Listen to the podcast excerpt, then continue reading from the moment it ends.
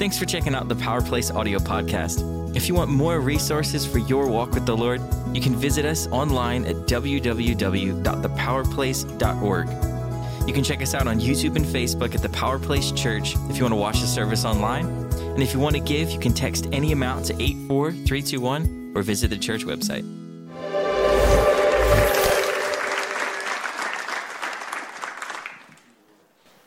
Wow. What's God doing? I'm just so glad to be a part of it. Great job, Ryan. That was an amazing update. One correction uh, there will be no women's group this month. Um, ladies, take that time to love your families and just prepare for February. Amen. Love you guys. Lauren and Paul, praying for you. I know God is sustaining. He's an awesome God. He's doing exceeding abundantly above all you could ask or think. Amen. This church is praying for you. That's what they need the most. Thank you for your prayers. Thank you for those of you who have blessed them in various ways. I've heard from uh, several college students today that they're going to college today or tomorrow or this week. If, if that's you, I want you just to stand. We want to pray for you before you head out back to the devil's playground. In many cases, it is. Um, amen. So if, if you're around these, just, just stretch forth your hand, and, or maybe you want to lay a hand on their shoulder. Father, we thank you for these students who love you, who are called according to your purpose. Lord, I thank you that you are going to give them everything that they need mind, body, soul, and spirit. Let nothing derail them in their faith. And Lord, may they be stronger than they've ever been before. I ask you for the holy encounters godly, holy encounters with you on a daily basis that will give them everything that they need. Thank you, Jesus. Thank you, Lord, for their calling, whatever you've called them into, Lord. I know you're going to equip them, you're going to give them everything that is necessary for life and godliness. In the mighty name of Jesus. Amen. Amen. Amen. Go for it, guys. Proud of you all.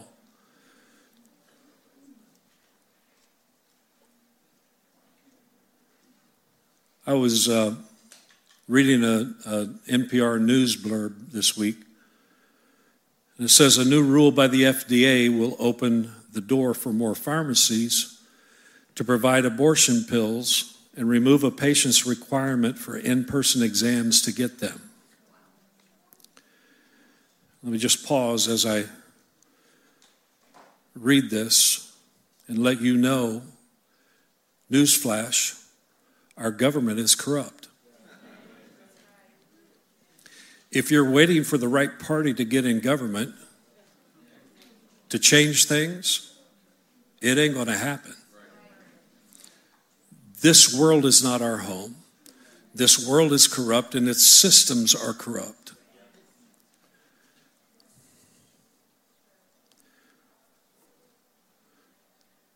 We stand for life.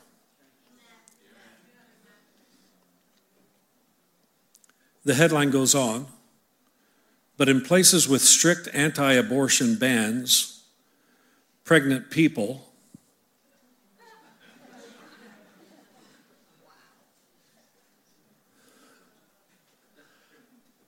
Let me read that again. But in places with strict anti abortion bans, pregnant people may still find it challenging to get their hands on the medication.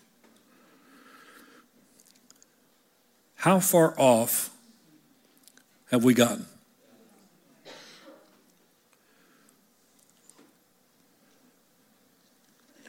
This house will stand for truth on every level. We will not bend to woke agenda. We will not bend to the things of this world. We stand on the truth of God's word. And he said, A man shall leave his father and mother and cling to his wife, and the two shall become one flesh.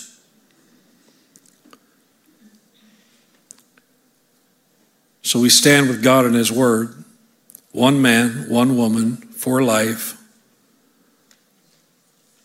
till they die.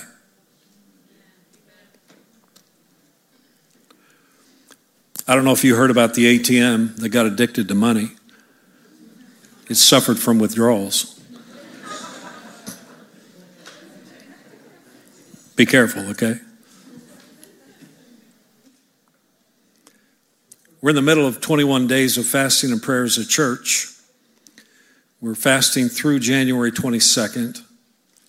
And our core value for the week is health. Daily encounters with the Lord do matter. We prioritize our health by submitting our mind, body, soul, and spirit to the Lord. We honor the Sabbath. We come away before we come apart because we know that health produces health. If you're sick, you can't produce anything else than sickness. But if you're healthy, you reproduce health in others. Because spirit reproduces spirit. That's why it's important to be healthy in the Lord. And these 21 days of fasting and prayer really need to look different this year for most of us, especially in the light of our health. I, I encourage you to stop social media for three weeks. We're already one week in.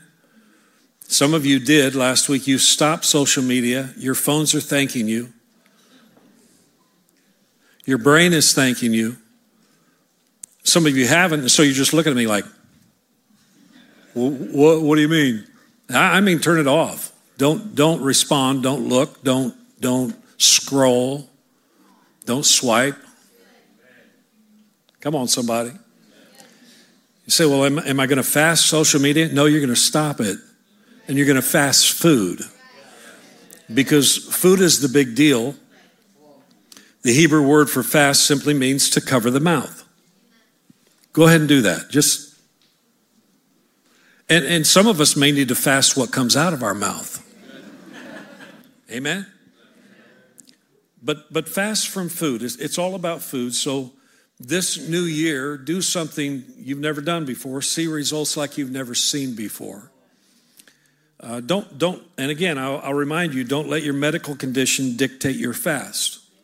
Just because your medicine says take with food, I'm just telling you, God can sustain you through that. Amen. Uh, I've proved it myself. Apparently, I'm still standing. I may not look like much, but I'm still standing. and, and some of you have already seen supernatural suddenlies happen in this first week of your fast. You've seen God come in and do something that couldn't have been done any other way. You've watched Him work just in this first week, and we got two more weeks to go. How many have seen the supernatural suddenly? Come on. Yeah, yeah, yeah, yeah, yeah. Hallelujah. That's how God shows up. He shows up suddenly and does things that we cannot dream or imagine. Uh, this, this first week of the fast, our staff and many of you joined us in a Daniel's fast for the first week. We ate fruits and vegetables, nuts. We didn't eat any meat. Um, this second week, starting tomorrow, we're going to be doing a liquid only fast from 6 a.m. to 6 p.m., and then a Daniel's fast from 6 p.m. to 6 a.m. If you have questions on that, you can ask me. Then the third week, we will be doing a liquid only fast. And when we say liquids, uh, you can drink juice, V8, coffee, water. Please drink a lot of water. Uh, keep yourself hydrated.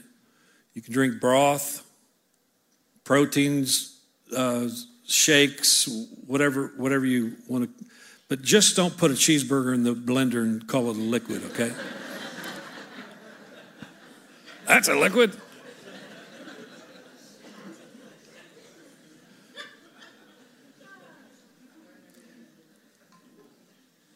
Say, why are we doing this? Well, it's good for you. And it, it, it's going to change some things in your life. And I'm, I'm going to get into that today. I want to talk a little bit about that. Also, uh, this month, uh, we're preparing a, our first fruits offerings, our, our pledges for 2023. I'm, I want to challenge you to offer something sacrificial to the Lord. Uh, sacrificial gifts, many times in Christianized life, God has asked us to give something sacrificially. It costs us a lot. It, it feel, in fact, the word for generous means brave gift. It, it's a brave gift. It, it's something that, man, we got to have some, some bravery here in order to accomplish this. And so I would challenge us as a church if you can't give a lump sum, say, God, what do you want me to give over the year? What do you, what do you want me to feel every week? That's what Christy and I do. We, we, we feel it every, every paycheck. We take out a, a portion and, and say, Lord, this is our first fruits offering. And we have seen miraculous results in our life and have watched God work in amazing ways. Um, if, if you want to make a pledge, make sure you write it on an envelope, let us know so we can plan that way, put it in the offering uh, box on your way out. But we're believing God for greater things in 23 than we've ever seen before.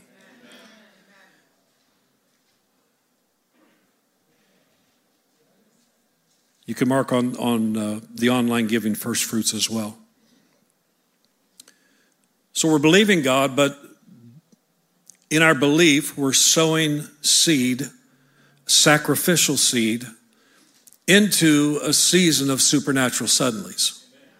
I don't know if you saw the wall when you came in. Apparently not. So you'll see it on your way out. But we, we are agreeing together and know that this is what God has placed on our hearts. And we're going to see quick miracles. Quick miracles. I would, lo- I would love to tell you some, some stories, but I will uh, wait till the end of this and let people t- share their own story. In my one of my daily encounters this week, uh, the Lord took me to Proverbs chapter 3, verse 5. This year, I read a different translation every year. This year, I'm reading the Good News translation, the GNT. Never read it before. It'll be interesting to see uh, how the words come out. Um, every, every, year is, is different for me, and I, I enjoy that. But Proverbs 3 5 says, Trust. Somebody say trust Trust, it's a big deal. It, it's a big deal. You ever do a trust fall? You got people behind you, but you don't know that they're really going to catch you or not. You just kind of just, you trust. Trust in the Lord with all your heart. And then I, I love how he phrases this next, next uh, line never rely on what you think you know. Another translation says, lean not on your own understanding, but never rely on what you think you know. Here's the deal God is so much smarter than you. And he cares so much more about you than you even care about yourself. That's the kind of God we serve. And so he says, don't, don't rely on, on what you think you know. Remember the Lord in everything you do, and He will show you the right way. And that's what we're trusting as we as we give our first fruits offering and, give that brave gift. And I, I'm asking us to invest bravely in the kingdom of God this year. Set yourself up for the miraculous. As I, as I was preparing this, the, the Lord reminded me of the widow of Zarephath. God said to his prophet Elijah, He said, I'm sending you to Zarephath. I have commanded a widow to take care of you. Elijah shows up, and the widow's picking up sticks for her last meal. Last meal. And Elijah says, Can you give me a drink of water? She said, Look, dude, I got, I got nothing. In fact, I'm getting ready to fix my last meal for me and my son. So just, you know, whatever. And he said, Fix some for me first. Fix some for me first. How bold. How rude. You're getting ready to do your last meal, feed me first. And as she obeys the Lord's command to take care of the prophet, okay, God miraculously provides through the entire famine.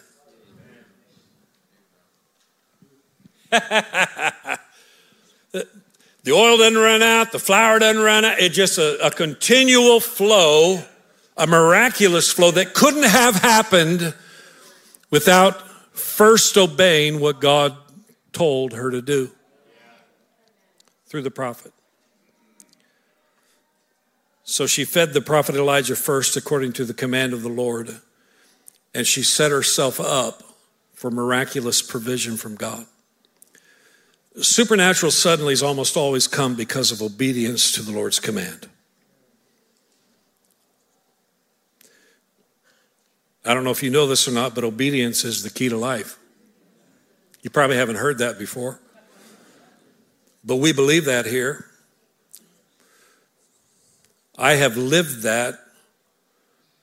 I've disobeyed and watched the mess it brings, and I have obeyed and watch the blessing that comes from obedience. It's the key to life, it's the key that keeps you moving in the right direction because we live by the nudge of the Holy Spirit and the, by the power of God's word. As He leads, we follow. Back in December 1979, anybody alive back then?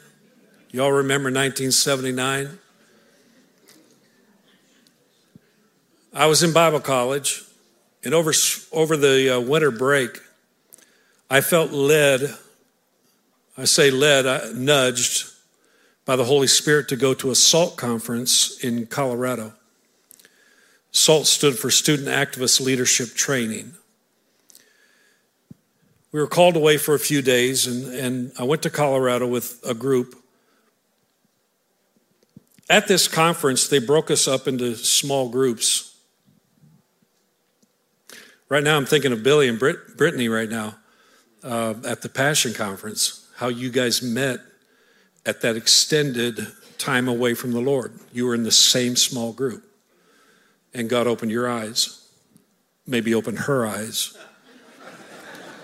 You probably already had eyes, but God had to open Benty's eyes.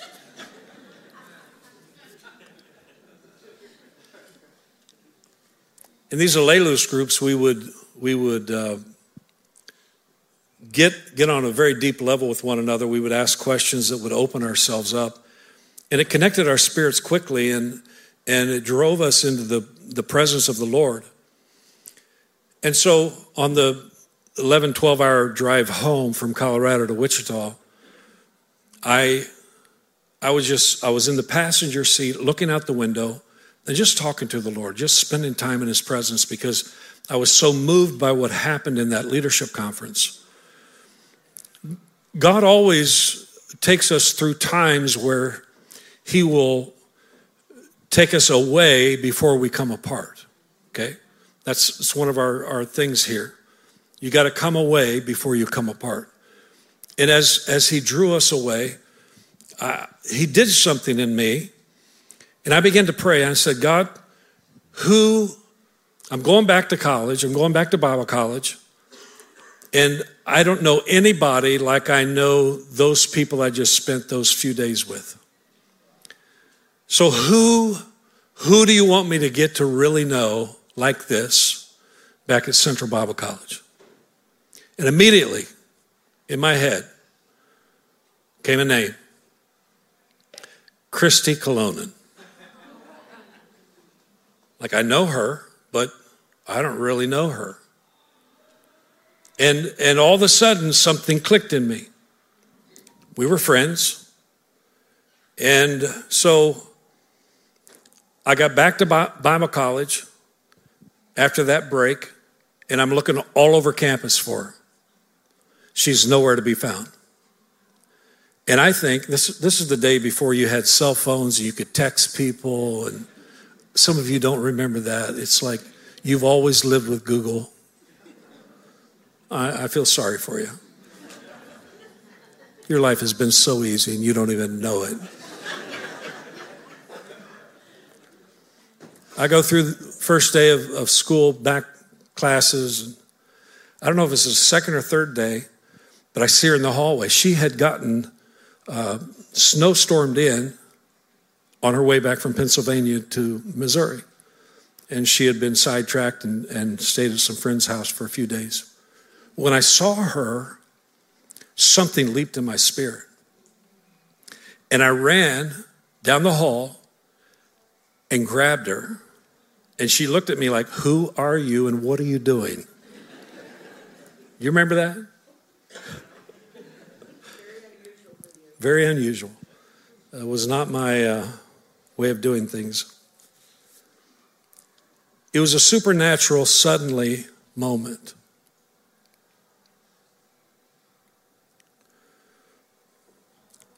A year and a half later, we were married,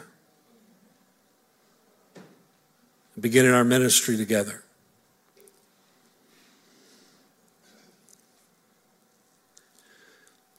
We believe that the Lord has nudged us that 2023 is going to be a season of supernatural suddenlies. And already in the first week, we've seen many that have happened already. So I say to you, prepare yourself for what's to come. Obedience is the key to setting you up for those miraculous moments. Look at your neighbor and say, just do what he says. Whatever he says, do it. Uh, let's talk about fasting for a few moments. Some of you, when we say the word fast, you're like, nope, ain't gonna do it. Sorry. Nah, nah, nah, nah, nah. I, I, I don't do that. I learned how to fast from my parents. Our church, growing up, we would fast every Wednesday when I was on staff. Every Wednesday, we would not eat until the sun went down. And I believe fasting is a key that unlocks supernatural guidance, supernatural direction, supernatural anointing deliverance, healing, elusive answers. God will unlock elusive answers for you. And fasting also heightens your senses physically and spiritually. You know, if you fast from food, if you walk in somewhere where somebody's got food, you go, whew. Wow. And it may not even be that good. But you're, you're going, whew, that's, I, I could gain some weight just smelling that. Uh, Jesus, he said about the demon possessed man that the disciples couldn't set free. He said, These kinds come out only by prayer and fasting. There's some things in your life that won't change until you begin to fast and pray. And get in his presence and get so close to him that, that it, it unlocks the miraculous. Uh, you need answers, you need miracles in your life, and fasting is the key to that. And I believe fasting isn't optional, it's not an option. I'm going to show you Matthew chapter 6, verse 16. Jesus said, and and when? When? He didn't say, and if you fast. He said, and when you fast, don't make it obvious as the hypocrites do, for they try to look miserable and disheveled so people will admire them for their fasting. Oh, you're so spiritual. oh, I just admire you so much. No, he said, I tell you the truth, that's the only reward they will ever get. And isn't it interesting that he uses the word reward? Because fasting does bring rewards. He says, verse 17, but, but when you fast, he's presupposing that you will fast because it should be part of a Christian's life. Amen. But when you fast, comb your hair, wash your face. Thank you for doing that today. Then no one will notice that you're fasting except your Father, who knows what you do in private. Case you're ever wondering, does God know what I'm doing? He knows exactly what, He knows everything you're doing. He knows what you do in private. And your Father, who sees everything, what? What? He sees you fasting and He will reward you. That's a promise from God. So, well, I've never gotten anything when I fasted. I would check your, your uh, motives, first of all, and also your wait time. Because fasting is not a, a immediate, uh, you're, you're not going to turn God's arm, let me just say that. You're not going to twist his arm and say, You do what I want you to do because I'm not eating. He's a whole lot bigger than you and wiser, and he knows way more than you know. So, this is where trust comes in. There was a corporate fast in the Bible. Esther was part of the kingdom. God had chosen her, put her in a, in a place of, of position and power. And evil Haman had concocted a plan to annihilate the Jews. It was signed into law. They needed a miracle. Esther chapter 4, we read the story, verse 13. Mordecai sent this reply to Esther Don't think for a moment because you're in the palace, you will escape when all of the Jews are killed. If you keep quiet at a time like this, deliverance and relief for the Jews will arise from some other place, but you and your relatives will die. Who knows if perhaps you were made queen for just such a time as this. And I would say to many of you, you're in positions that God has blessed you with. Who knows what kind of decisions you can make in those places for such a time as this? Never negate where God has placed you.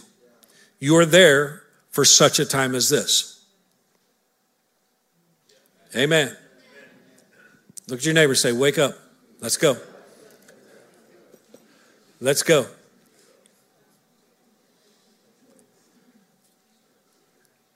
Then Esther sent this reply to Mordecai, verse 15 Go and gather together all the Jews of Susa and fast for me. She knew. We need a miracle here. What do we do? We fast and we pray. She says, Do not eat or drink for three days, night or day. My maids and I will do the same. And then, though it is against the law, I will go in to see the king. If I must die, I must die. So Mordecai went away and did everything as Esther had ordered him. So they began to fast in a corporate setting, and a miraculous turnaround happened. An entire nation was spared, and godly leaders were put in place. Amen. Why do you fast? For reasons such as this. And for me, fasting has always brought about miraculous results in my life. Christy and I were youth pastors, youth and music pastors in, in Wichita, Kansas, at my dad's church, Colonial Heights Assembly of God, Wichita, Kansas.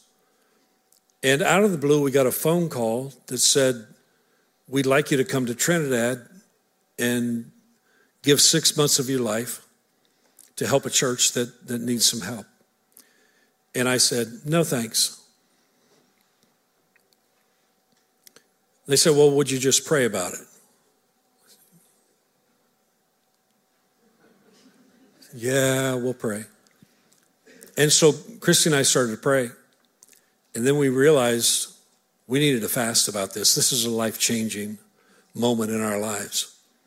And so we began to fast and pray. And, and uh, the question was do we go or do we stay in our comfort zone? And as we were fasting, God clearly spoke to us through His Word. Fasting and prayer. What do you do in prayer? You, you talk to the Lord, plus you listen to Him through His Word. Through His Word, He clearly spoke to Christy and I, and, and uh, we knew where we were supposed to go. The problem was they couldn't pay us. We didn't have any money. We were new, newlyweds, and um, we were asking God, what are we going to do? And one Wednesday, I was in the, the chapel, the youth chapel at uh, the church. We were fasting and praying. I was talking to the Lord, and I said, Lord, how, how, how can this even happen? I, I don't even, I don't see any way possible this to happen. And he drew my eyes to the window. In the chapel, there were uh, windows that were huge they went all the way to the floor. And as I looked out the window, I saw a bird, and the bird's pulling up a worm. And the Lord took me to Matthew chapter 6, verse 25. Therefore, I tell you, do not worry about your life, what you will eat or drink, or about your body, what you will wear. Is not life more than food, and the body more than clothes? Look at the birds of the air. Look at it. Would you just look at it? Look at the bird. Have a look at the bird. They don't sow or reap or store away in barns, and yet your heavenly Father feeds them. Are you not much more valuable than they? Can any of, of one of you, by worrying, add a single hour to your life? It was a supernatural suddenly in the middle of a fast where the Lord spoke to me. I'll never forget it. It gave me boldness. It gave me courage. So I told my father we were leaving. He wasn't happy about it. He, um, he said, I'm going to have to replace you. I said, That's fine. I said, I, I just got to follow God, no matter what He says. And so we sold everything. We sold all of our furniture, everything we collected in our couple of years of marriage, year and a half, and uh, sold all of our wedding gifts gave away our two dogs. We had two chows back then. It was probably one of the hardest things you ever did. For me, it's like, no, I'm, I'm kidding. I'm kidding. I really am. I'm kidding. I love those dogs. No, I am kidding. I love those dogs, those two.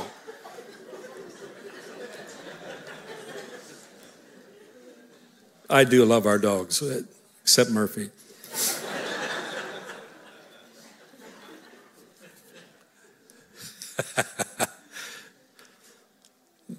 Gave away two dogs um, that we had paid big money for, and uh, sold my, my ring.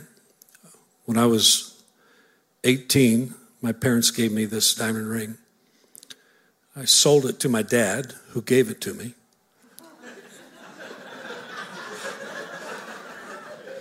He said, Well, if you're going to sell it, he said, I'd like to have it.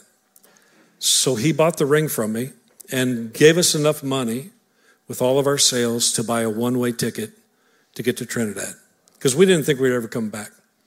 Say goodbye to all of our family and friends, wasn't sure that we'd ever step back foot on the United States territory. We, we just didn't know. We were just saying yes to God, whatever you say, we're going to go. Interesting thing about this ring, Uh, my dad wore it his whole life. He actually chipped the diamond. This, this diamond has a chip in it now. Um, he wore it pretty hard. Uh, when he died, I got it back. He didn't give it back to me before he died. he kept his promise. I'm buying the ring from you so you can go to Trinidad. And uh, some of you look at me and you, you see the gold that I wear, you see my big diamond ring. This was a gift from my family when I was 18.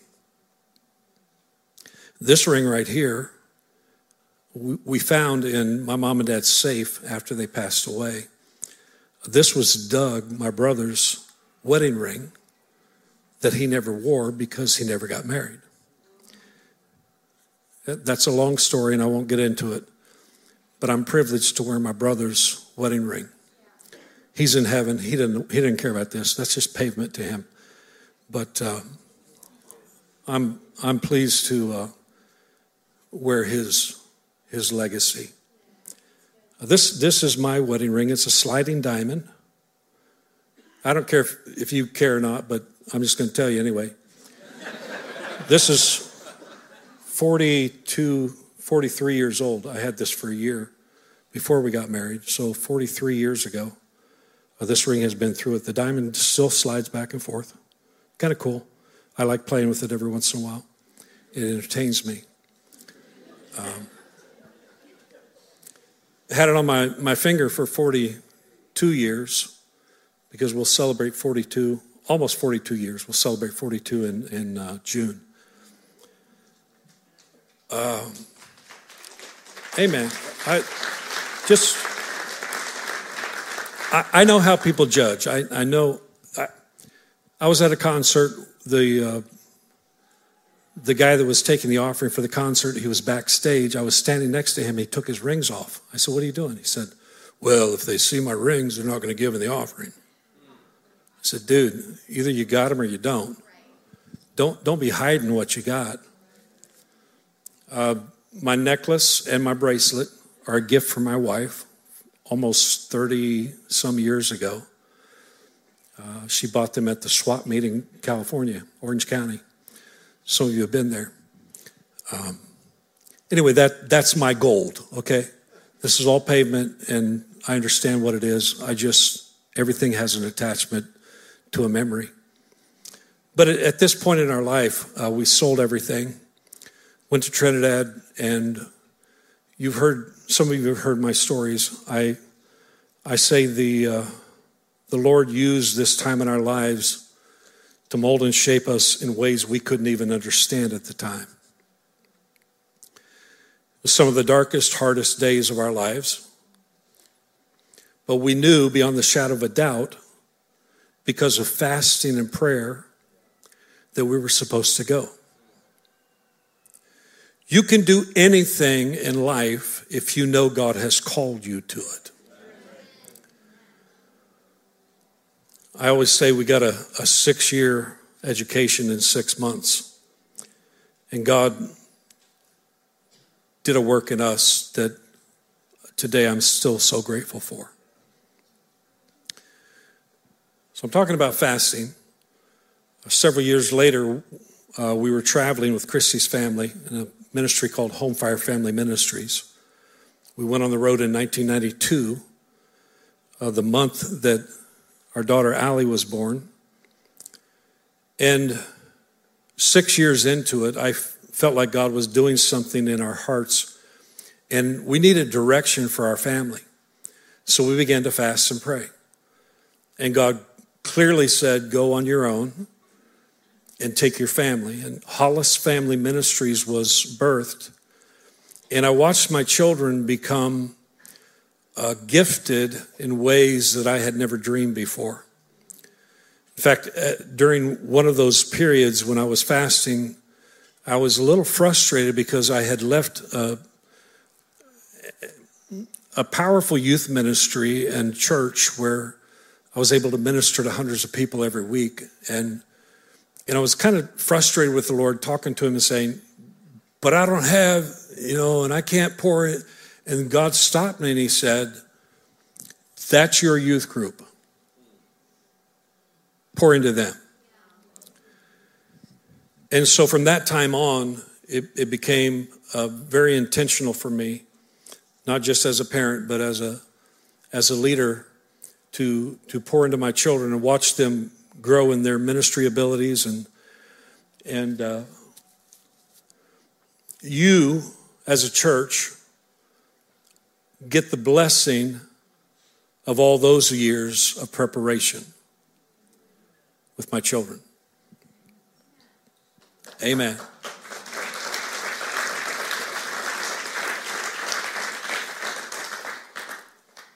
Say, Pastor, how long is this message? It's really long. So buckle up, buttercup. As we were traveling as a family in the sixth year, God began to stir my heart to plant a church. And I didn't know where. And it really bothered me. And people would find out that we were going to get off the road and plant a church, and they, they would call me and say, Come here, come here. And every call just didn't set in my spirit right. All over America, people were calling saying, Come, come here. We will we'll be with you, we'll support you. And then people would say to me, Where do you want to live? And I said, Well, we, we like the west side of Florida. We love Southern Cal. We're, we're beach people, and, and we just thoroughly enjoyed that. And yet, um, nothing really opened up in those areas. And so, one day I got a call from the Pennsylvania Delaware District Ministry Center of the Assemblies of God. And the man said, You don't know me, and I don't know you, but I hear you're getting off the road and you're going to start a church. I said, You're right. He said, Would you pray about a couple of places? I said, Absolutely. I'm praying about a lot of stuff right now. He said, Pray about, he said, We're, we're looking to plant a church in Hershey, and we're looking to plant a church in Kennett Square, Pennsylvania. I knew Hershey. The smell of chocolate was in the air. I'd been there. I'd never been to Kennett Square, didn't really know where it was. He said, Pray about it. I said, We'll pray. And so uh, Christy and I called a fast in our home. We had three days before we had to be at our next place of ministry. And we fasted two days. On the third day, I'm reading my one year Bible. And if you know how the one year Bible is laid out, there's Old Testament, New Testament, Psalms, and Proverbs in, in some of the uh, one year Bibles. The one back then was like that. And so I'm reading the one year Bible, and I come to Amos chapter 9, verse 15, and it said, I will plant Israel in their own land, never again to be uprooted from the land I've given them, says the Lord your God. And I just stopped reading and I said, God, that's what I want. I want my own land. I don't want what somebody else has for me. I just, I want my own land. I just don't know where it's at. Show me. And I picked the Bible back up and started reading again, and it was Revelation chapter 3, verse 7.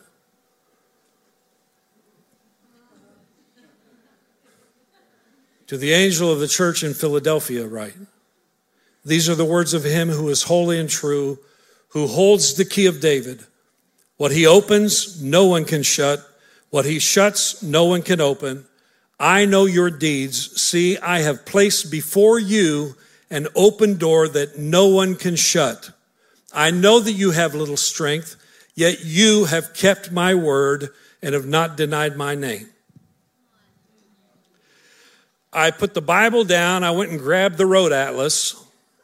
Some of you know what that is, most of you don't. You have the road atlas on your phone now. We didn't have those back then. And so I grabbed the road atlas and got the map of Philadelphia out and I found Kennett Square, just on the southwest side of Philadelphia. And I, I, I, something leaped in my spirit. It's okay, God. I hear you. That's where we're going. I called the family said, We can eat now. they were excited. The next day, we packed up our camper and truck headed to Fort Myers, Florida, where we were to visit uh, Kurt and Debbie Holthus. Before I go there, let me just say this. He said he holds the key of David. I believe the key of David is found in his obedience. Acts chapter 13, verse 22. This used to be on our wall, where you're going to see our new wall. Mark Poor painted it. It took a long time, didn't it? Meticulously wrote Revelation 3 7 to 8 and Acts chapter 13, verse 22. After removing Saul, he made David their king. God testified concerning God testified concerning David. I have found David, son of Jesse, a man after my own heart. He will do everything I want him to do. That's the key to the life of David. That's the key. Obedience is the key to life. I'll say it a million times in this church.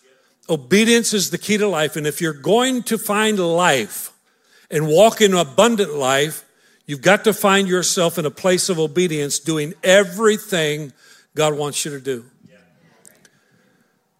So we said yes to the Lord, and then we went on to Fort Myers, Florida to minister and to see Kurt and Debbie Holthus. Many of you know them. When we got there, Kurt said to me, he said, Look, I got a meeting with Pastor Dan Betzer at First Assembly. He said, Would you go with me and then we'll go do some stuff? I said, Absolutely. He came out of his meeting and he said, Dude, Pastor Betzer wants, wants you to call him tomorrow because he understands you're getting ready to plant a church. They said, Here in Cape Coral, we're getting ready to plant a church. That's where you've said you've always wanted to live. He said, The last church plant we did out of our church, we gave them 250 people and $250,000.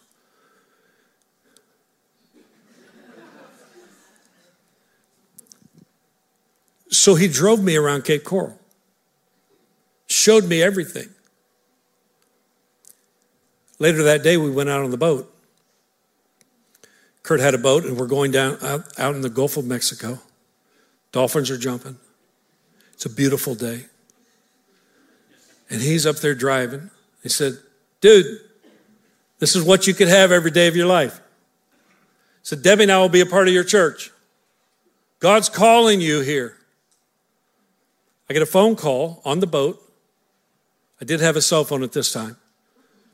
Got a call from a friend of mine, Brad Rosenberg, pastoring Trinity, Trinity uh, Tri County Assembly of God in, in Cincinnati. His dad's church, he had just taken over, and he said, Greg, I, have been praying and I feel like God wants you to take over your dad's church in Wichita. He said, There's a generational blessing, there's a, a flow that comes through families. And he said, I just really feel like you're supposed to do that. And I hang up the phone and my head's spinning. I'm like, what in the world is going on? I thought you talked to me just yesterday about the Philadelphia area. I, I know you said that. And yet I've got this, I've got this. What do you want from us? And at that moment, we come up on another boat that's in front of us on the left side. And on the back of that boat, it says Philadelphia, Pennsylvania. Bold letters. I, I, I nudged Christy and the kids. And I said, Look, look, look. Now, Kurt Holthus tells me, he says, pretty clear that God's told you not to go there and you just went ahead and went.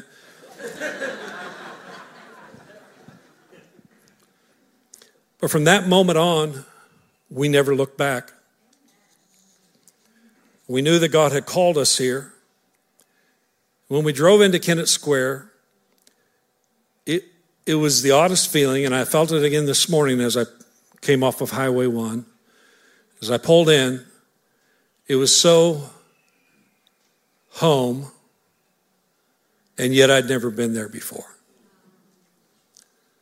As, as I came down 82 and just looked around, it was as if God said, This is, this is where you're supposed to be. Uh, Kennett Square was not welcoming. They didn't want us here. Everyone I talked to said, We don't need a church. Go away. We don't need another church. No, you can't rent our space. We don't want to rent to a church. And for months, they just kept backing us down, saying, No, no, no, you can't meet, can't meet, no, no, no place to meet. And yet we continue to push and, and pray and believe God for miracles. And uh, we didn't know how we were going to finance things. We didn't know if anybody would come and join us. But by faith, we put ads in the newspaper. This is our, our old logo before Landon got here. Landon shaped us up. Coming soon, the power place. We didn't put on there where we were going to meet because we didn't know where we were going to meet. We still were by faith going to open up on Easter Sunday, April 4th, April 11th, 2004. Last week we put in this ad. Join all of us this Easter Sunday, grand opening celebration, April 11, 2004, 10 a.m. at the Red Clay Room. The Red Clay Room is, is a fire hall here in Kennett Square, and they said yes to us meeting at their fire hall for three weeks only. So you can come for three weeks. The fourth week, we already got something scheduled. You have to do something else. And we'll see after that. So we, by faith, put it in the newspaper. And 62 people showed up. Now, most of them were family and friends. but we had some people from the area that came and showed up. And God began something in 2004 that is still here today. I mean, I was so young back then. I was 46 years old when we started the Power Place. Look, I had hair that's not white. I had hair.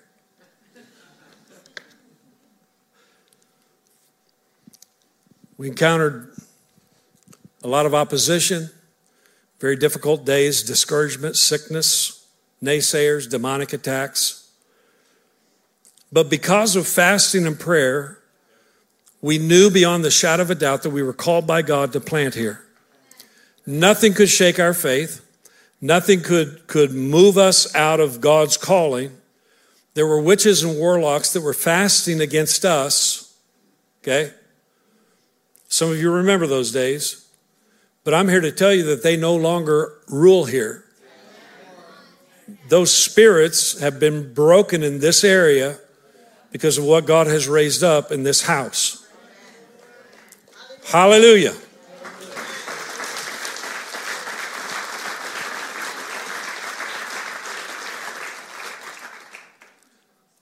Power place is here because of fasting and prayer in obedience to his nudge. And when you obey him, he sets you up for supernatural suddenlies. So the Red Clay Room said yes for three weeks. The fourth week, we went to Anson B. Nixon Park. We had church in the park. And then the next week, they said, Come on back. We like you guys. You've been very kind to us. And so we went back and stayed there for the next few months. And then in, a, in a few months later, they, they cut our rent in half. They asked us if that was okay. I said, let me pray about it. yes, it's okay. Um, because we were running out of money, and God knew that. They cut our rent in half, and then they blessed us with some chairs for our next space because uh, Nick Palomo, who God blessed us with, uh, what, a, what a gift he was in the beginning of our, our house he went to work for an accounting firm in uh, town, and they just happened to be a part of the American Legion. And they asked us to rent their basement when they told us they didn't want to rent anything to us in the beginning.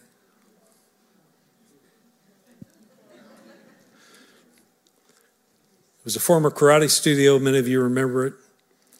And we remodeled it through many zoning variances and much red tape and opposition. We landed there for a little over five years. Through fasting and prayer, we saw this space open up. And we moved here in 2010. Many of you were a part of that move, that renovation, and you, you've seen the miraculous moments that, that have happened through the years. Um, through my daily encounters, I felt like the Lord gave us another promise about this space. First Chronicles chapter 17. I will provide a place for my people Israel and will plant them so that they can have a home of their own and no longer be disturbed. We were disturbed at the Red Clay Room almost every week. We would get calls. We, uh, we actually got a cease and desist order at one point. They said, We don't like you people. You, you got too many kids out on the streets. And, uh, uh, yeah. and, and God said, I'm going to give you a home of your own. You'll no longer be disturbed. Wicked people will not oppress them anymore as they did at the beginning. So here we are today. And the Lord reminds us do not despise the day of small beginnings. Supernatural suddenlies change everything. How do you prepare for supernatural suddenlies? And I'm going to try to close this. I'm going to try. How do you prepare for supernatural suddenlies? Outright obedience. Outright obedience. Acts chapter 2, verse 1 when the day of Pentecost came, they were all together in one place. Suddenly, a sound like the blowing of a violent wind came from heaven, filled the whole house where they were sitting. They saw what seemed to be tongues of fire that separated, came to rest on each of them. All of them were filled with the Holy Spirit, began to speak in other tongues as the Spirit enabled them. Acts chapter 1, verse 1 says, In my former book, Theophilus, I wrote about all that Jesus began to do and to teach I heard a preacher many years ago tell, tell us that God always does you, then he tells you what he's done to you. He's always working in your life. He's doing stuff in you and through you, and then he'll tell you later what he's done in your life. It's, it's, the, uh, it's the whole Eastern mindset as opposed to our, our Western understanding. We teach and then you do, right? How many remember the Karate Kid? the original. Wax on, wax off. Wax on, wax off. Paint the fence. Right? And the kid's going, What in the world is going on? I don't understand. This doesn't make any sense. I want to be taught karate. And what he doesn't know is, as he's doing, he's being strengthened in certain ways that he couldn't be strengthened any other way. And so when he faces his opposition, his teacher says, Wax on. Oh, and he blocks him. Ah, ah, grasshopper. And things begin to shift. Because of outright obedience to what the master teacher had to say to him. And many of us don't understand what God's doing in our lives. And He's saying, wax the car. Wax on. Wax off. I don't get it. I don't understand, but something's happening.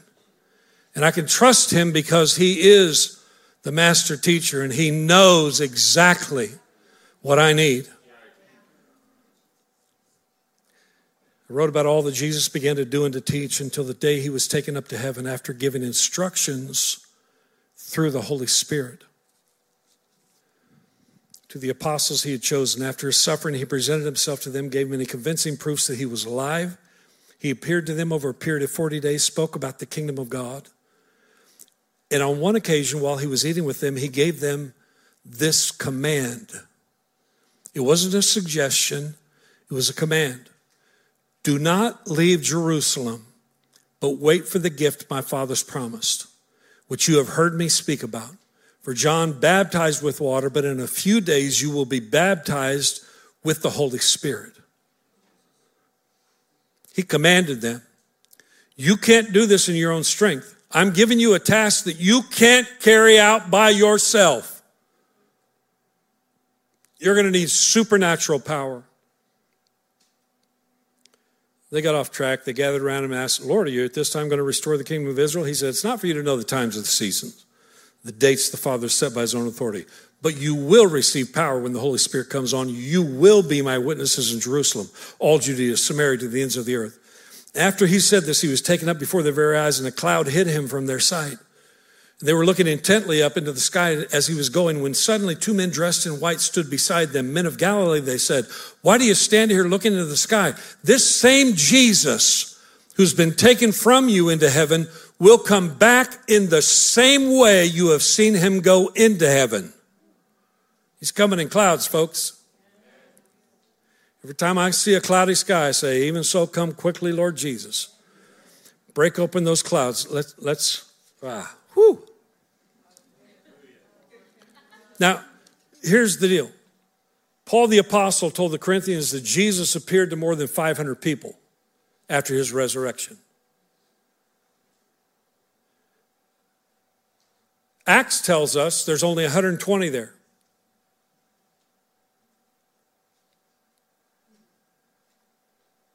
A bunch of people missed the Holy Spirit outpouring.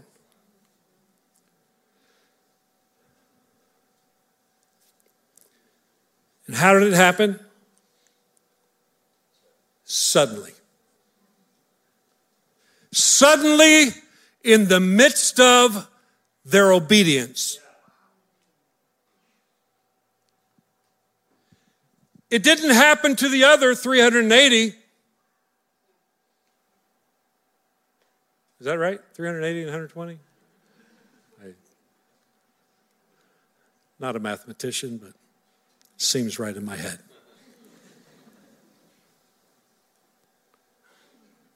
Only the 120 who obeyed his command to wait in Jerusalem. Everybody else had business. I got things to do, man. I, I don't know. I don't, the Eagles are playing. I, I just got other things that are my boss called and I, I gotta I gotta go. I, I don't have time for that. I, I don't have time to wait. And yet, it's in the outright obedience that he supernaturally, suddenly shows up.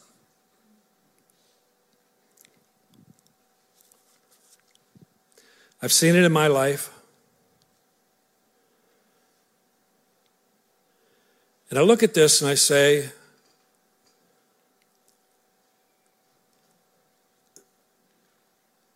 every daily decision you make affects your today and your future.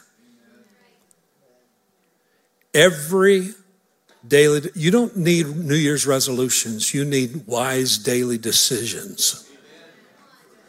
You don't need to put a list down of everything you're, you're really going to try and do this year. You just need to make a wise decision now and in 10 minutes and in an hour. You need to make some wise decisions because every decision affects your future. It will either set you up or get you out of position I've sadly watched way too many people get out of position for the Lord's blessings. So if we'll stay obedient to the nudge of the Holy Spirit, to his voice and his word, we'll be amazed at where our journey takes us. Stand with me, please.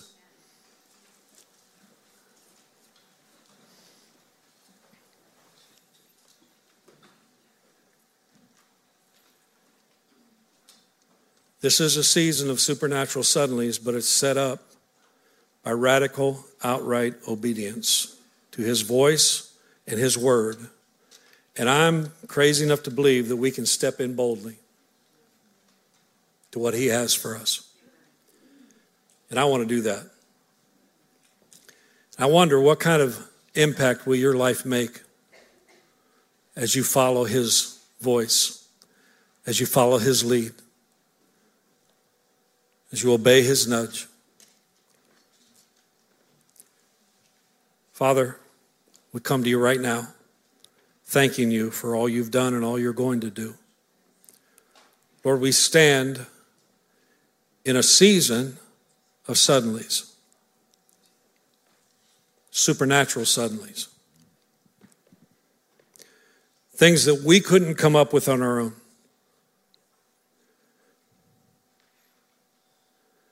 The power place wasn't a good idea, it was a God idea.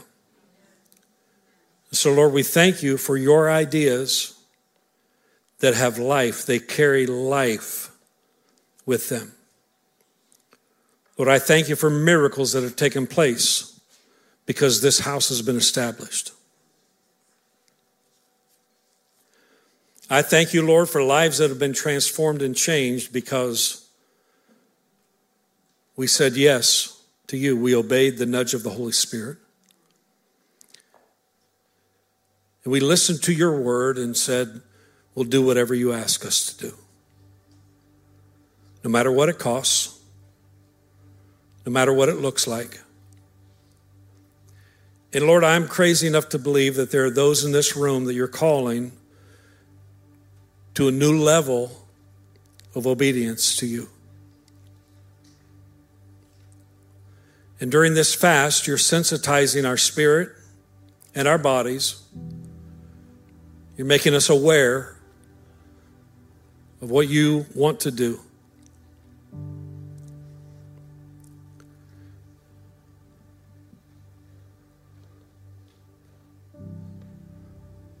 We don't want to miss anything.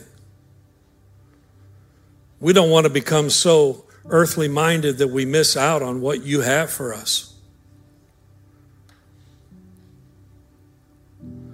So, Lord, I, I pray that you would just speak to us. Speak, Lord, your, your servants are listening.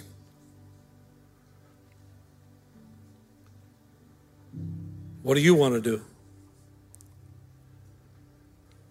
What kind of impact do you want to make through each one of our lives as we say yes to you? And Lord, in the midst of those obedient moments, you're going to show up suddenly.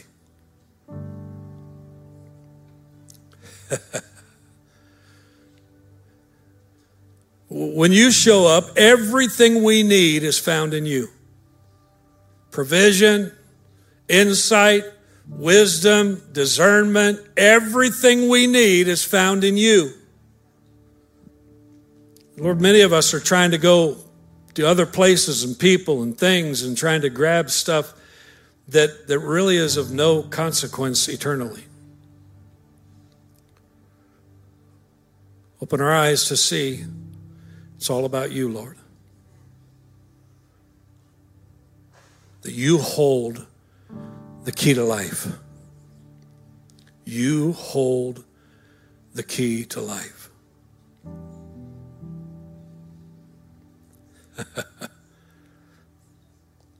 Ah, we surrender. We surrender all to you today, Lord. Church, would you just lift your hands and, you know, act of surrender today? Thanks for checking out the Power Place audio podcast. The Power Place exists to help you encounter the Lord's presence daily, to empower you with His Spirit and His Word, so that you can engage your world. Here at the Power Place, we believe the Bible from cover to cover and our prayer is that as you listen, the absolute truth of God's word would bring complete freedom to every area of your life.